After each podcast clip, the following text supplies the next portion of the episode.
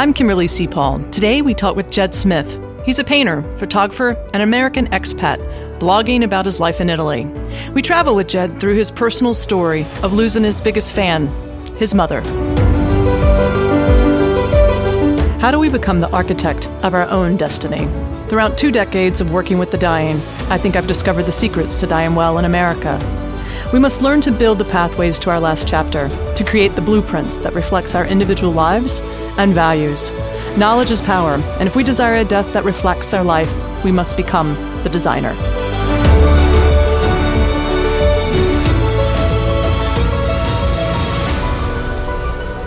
Welcome, my friend. How are you? I'm doing well. Thank you. So, we're here to talk about your mom, Liz Smith Cox.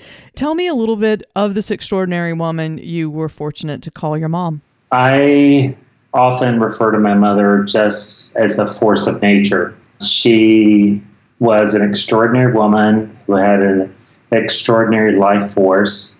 She imparted that energy to everyone that she taught um, because she was a teacher in the public school system, to us, her children, and to all of her friends. Mom was a woman before her time, in my opinion. She was in college in the early 40s and she decided to pursue art as her career. And as you might imagine at that time, there were a lot of people who would frown upon anyone who would pursue the arts because it was considered a playtime, a craft, not something that would lead to a viable career. Yet uh, she pursued it, and I just think she had a fire in her heart for art. And fortunately, uh, she passed that on to me, and she ignited that fire in many of her students. And she also was a big proponent of keeping art in the public school system. Oh, yeah. In fact, at times I thought that mom would get a little political. You know, when you're a little kid, your parent is pretty vocal about certain stuff. On one hand, you don't know whether to be proud of them, or on the other hand, to be like, oh no, the kids are going to say something. But ultimately, we we were very proud of her. Uh, I think the first glimpse I had of that was when she stood up at a PTA meeting after a man got up and gave an impassioned speech about how art was a waste of time in the schools and that as long as kids had coloring books, we didn't need art classes. And she got up and she dressed that man down in front of so many people. I think from that point on, she knew that it was her mission to make sure that art was an integral part of a child's education. And mom is regarded by many people in the state of South Carolina as a major influence in making art a part of the required curriculum in the schools. And you are an artist. Talk to me a little bit about how she influenced you. You think a lot of parents believe things about their children because they look at their children through rose colored glasses. But my mom, she was an honest soul. She would not tell me I had a skill or push me in a direction unless she saw that that skill actually existed. And I remember when I was about five years old, I had a a hunk of clay that she gave me, and I made this um, piece of sculpture, which I call the Happy Squirrel.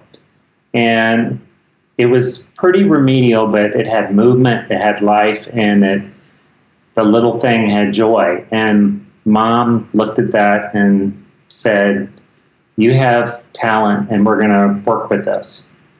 And so I grew up where, you know, my bedroom was always, you know, for many years, my bedroom was right next to her art studio. So, you know, I would go in, I'd play with her um, crayons, her chalk, her pencils, and you know, instead of being scolded for getting in her stuff, she was always encouraging me to do stuff. I was very fortunate because art was just part of my daily diet from a very early age. And she taught me that you learn to speak English, you learn to speak well, but she also told me art was another form of communication and, and expression.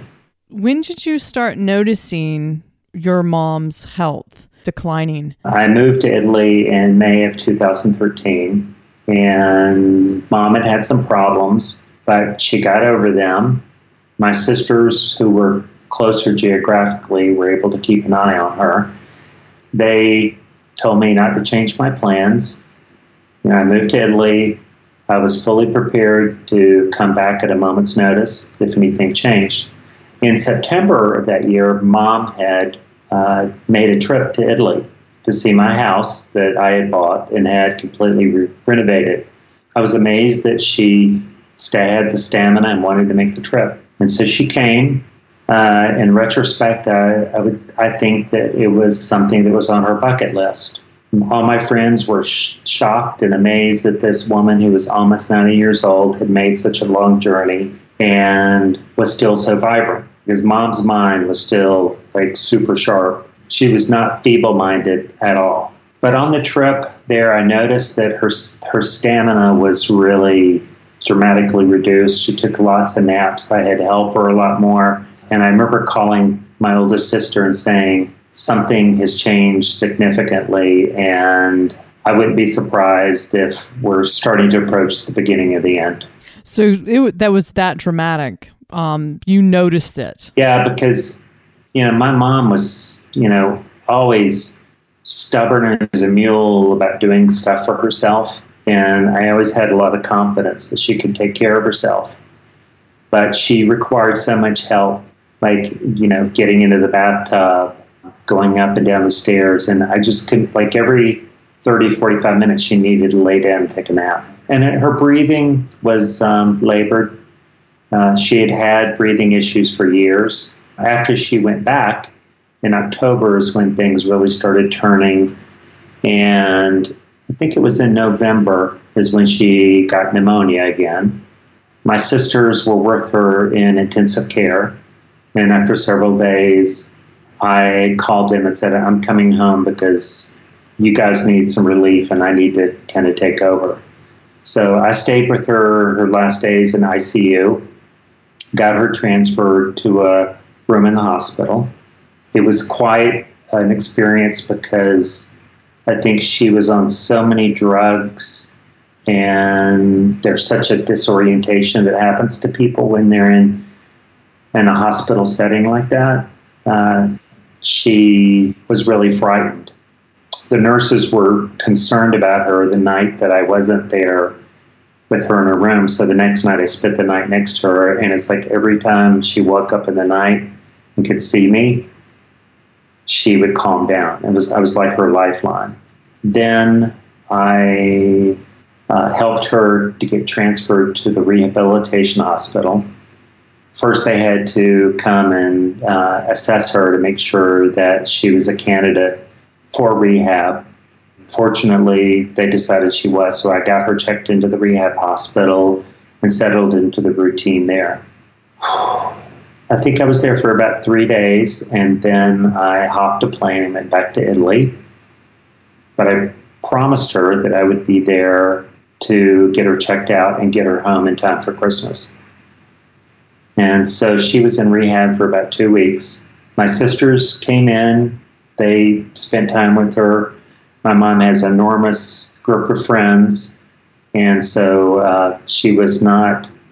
She was she was never alone she never uh, was without support. But it felt really good to fly back and to pack her up and take her home. And I think it was Christmas Eve. I brought her home. How long did you spend with your mom? Did you spend the Christmas holiday with her? Yeah, Christmas Eve. Uh, one of my best friends drove up from Atlanta, and we had a Christmas Eve dinner with my mom, and my sisters came up on Christmas Day. You know, at this point in time, conversations were becoming a lot more serious about her care and her comfort. The thing that I didn't mention earlier when I was talking about how stubborn my mom was is that she resisted for the longest time having any type of in-home elder care and we tried to convince her you know this is just for like you know cooking for her, doing laundry, taking the pressure off her daily task. I really credit my oldest sister, Shelley, for taking a hard line with her and basically spelling out for her that if she didn't accept the, the in-home care, that due to our inability to be there all the time to take care of her and for her to be able to take care of herself that she might be looking at assisted care living or some type of nursing home which is something that she would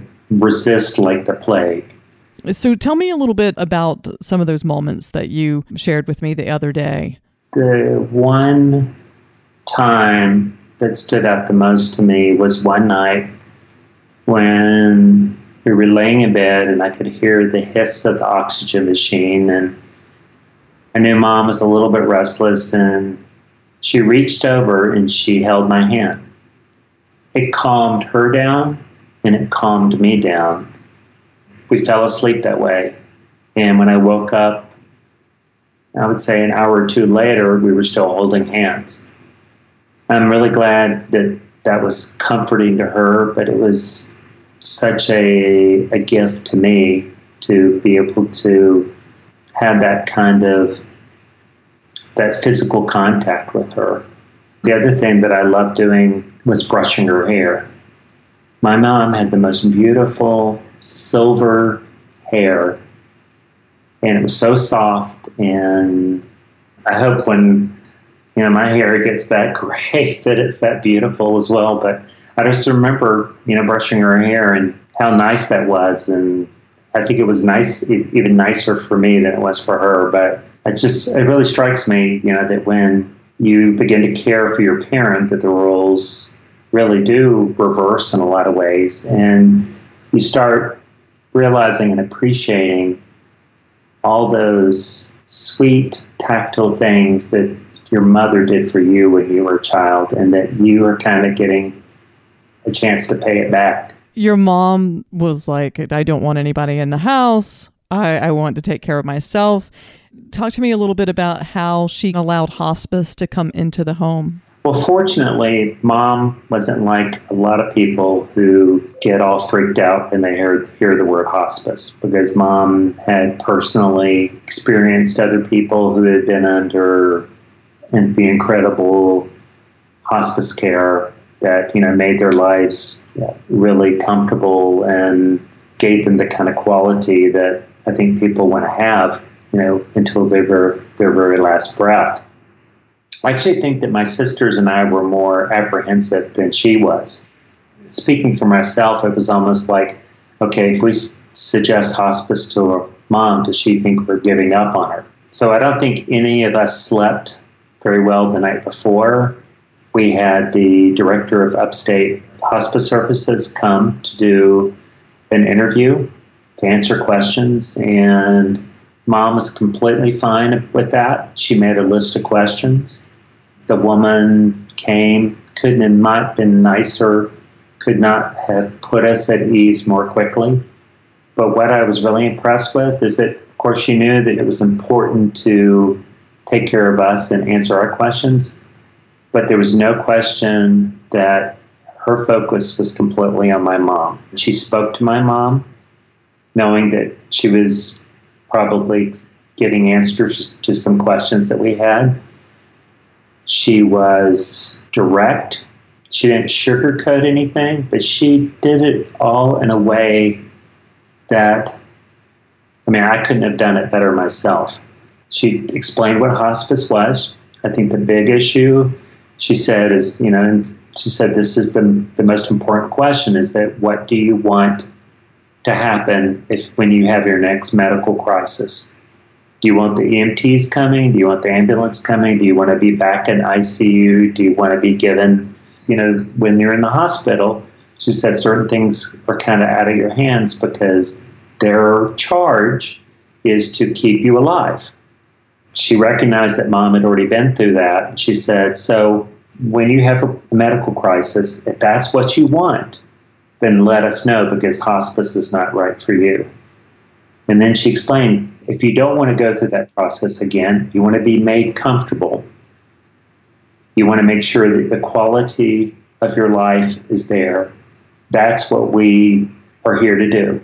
She said that some people enter hospice, and once they're taken off all the other drugs and they're allowed to do more what they, you know, normally do, that they actually improve. And there's some people who graduate from hospice. Now, of course, we all knew that wasn't going to be the case with mom because her health was so far, you know, down the tubes. Uh, but you know, I, I filed that away and I said, you know, that's a lot of people don't realize that because a lot of people, when they hear hospice, they they feel like you're inviting death in, and that you're throwing in the towel. And she really said, but it depends on what you want. And she said, tell me what you want. And I remember mom looked at her and she said, Can you promise me that you won't let me suffer? And the woman looked at her and said, Yes, I can promise that we won't let you suffer.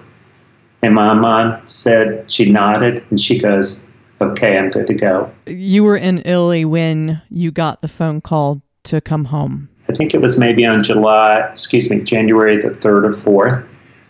I called my friend in California who's been a hospice nurse for over 20 years. Um, questioning whether coming back was the right thing to do. I just don't know when's what's going to happen and when it's going to happen. I said, "What advice would you give me?" And she said, "You have been with your mom so much. You've done so much for your mom, and she knows that you've been there for her." And she said, "Now, what I'm going to tell you next may be hard to hear, but you need to hear it." She says, "When you get the phone call, that things are changing very rapidly.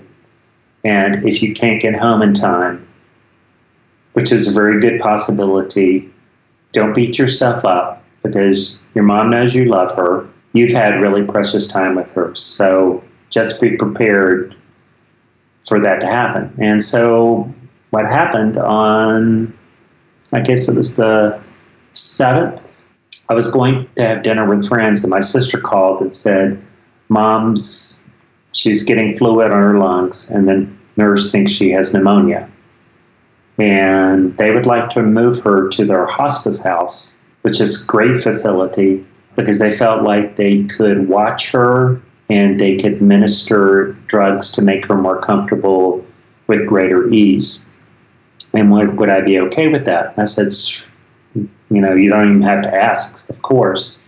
And my other sister, Dale, she was, you know, on, on board too. Both my sisters and I were in lockstep about everything.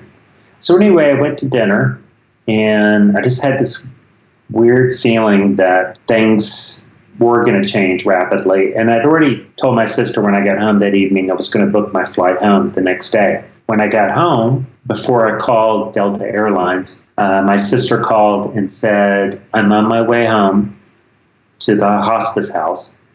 And I said, Why? I said, I thought everything was stable. And she said, Well, the nurse had called and said that when she was washing my mom, she noticed that she had mottling on her feet.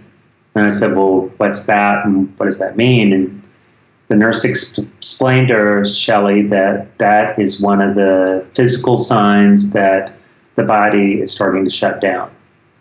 And she said, I think it would be best if you can get here sooner than later. I said, I'll be there and I'll call you as soon as I have my flight booked, knowing she was in the car racing home. I called Delta. They could not have been nicer. I had a trip to the United States like a month later, and they changed everything and didn't charge me a fee. I was, was going to have to spend the night in Boston, but the main thing is they, they had me on a flight at 8 o'clock the following morning. I was up packing, my mind was racing.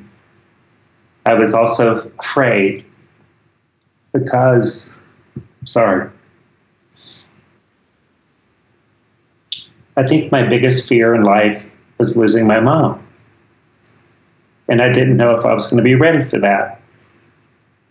So, all these things were going on inside of me. And so I got up the next morning and I drove like a bat out of hell to get to the train station. And uh, I remember the drive right before I got to the train station. This stretch of road, and it was the most beautiful morning sky. And I always call it Mama's Stretch of Road because later I found out that she died while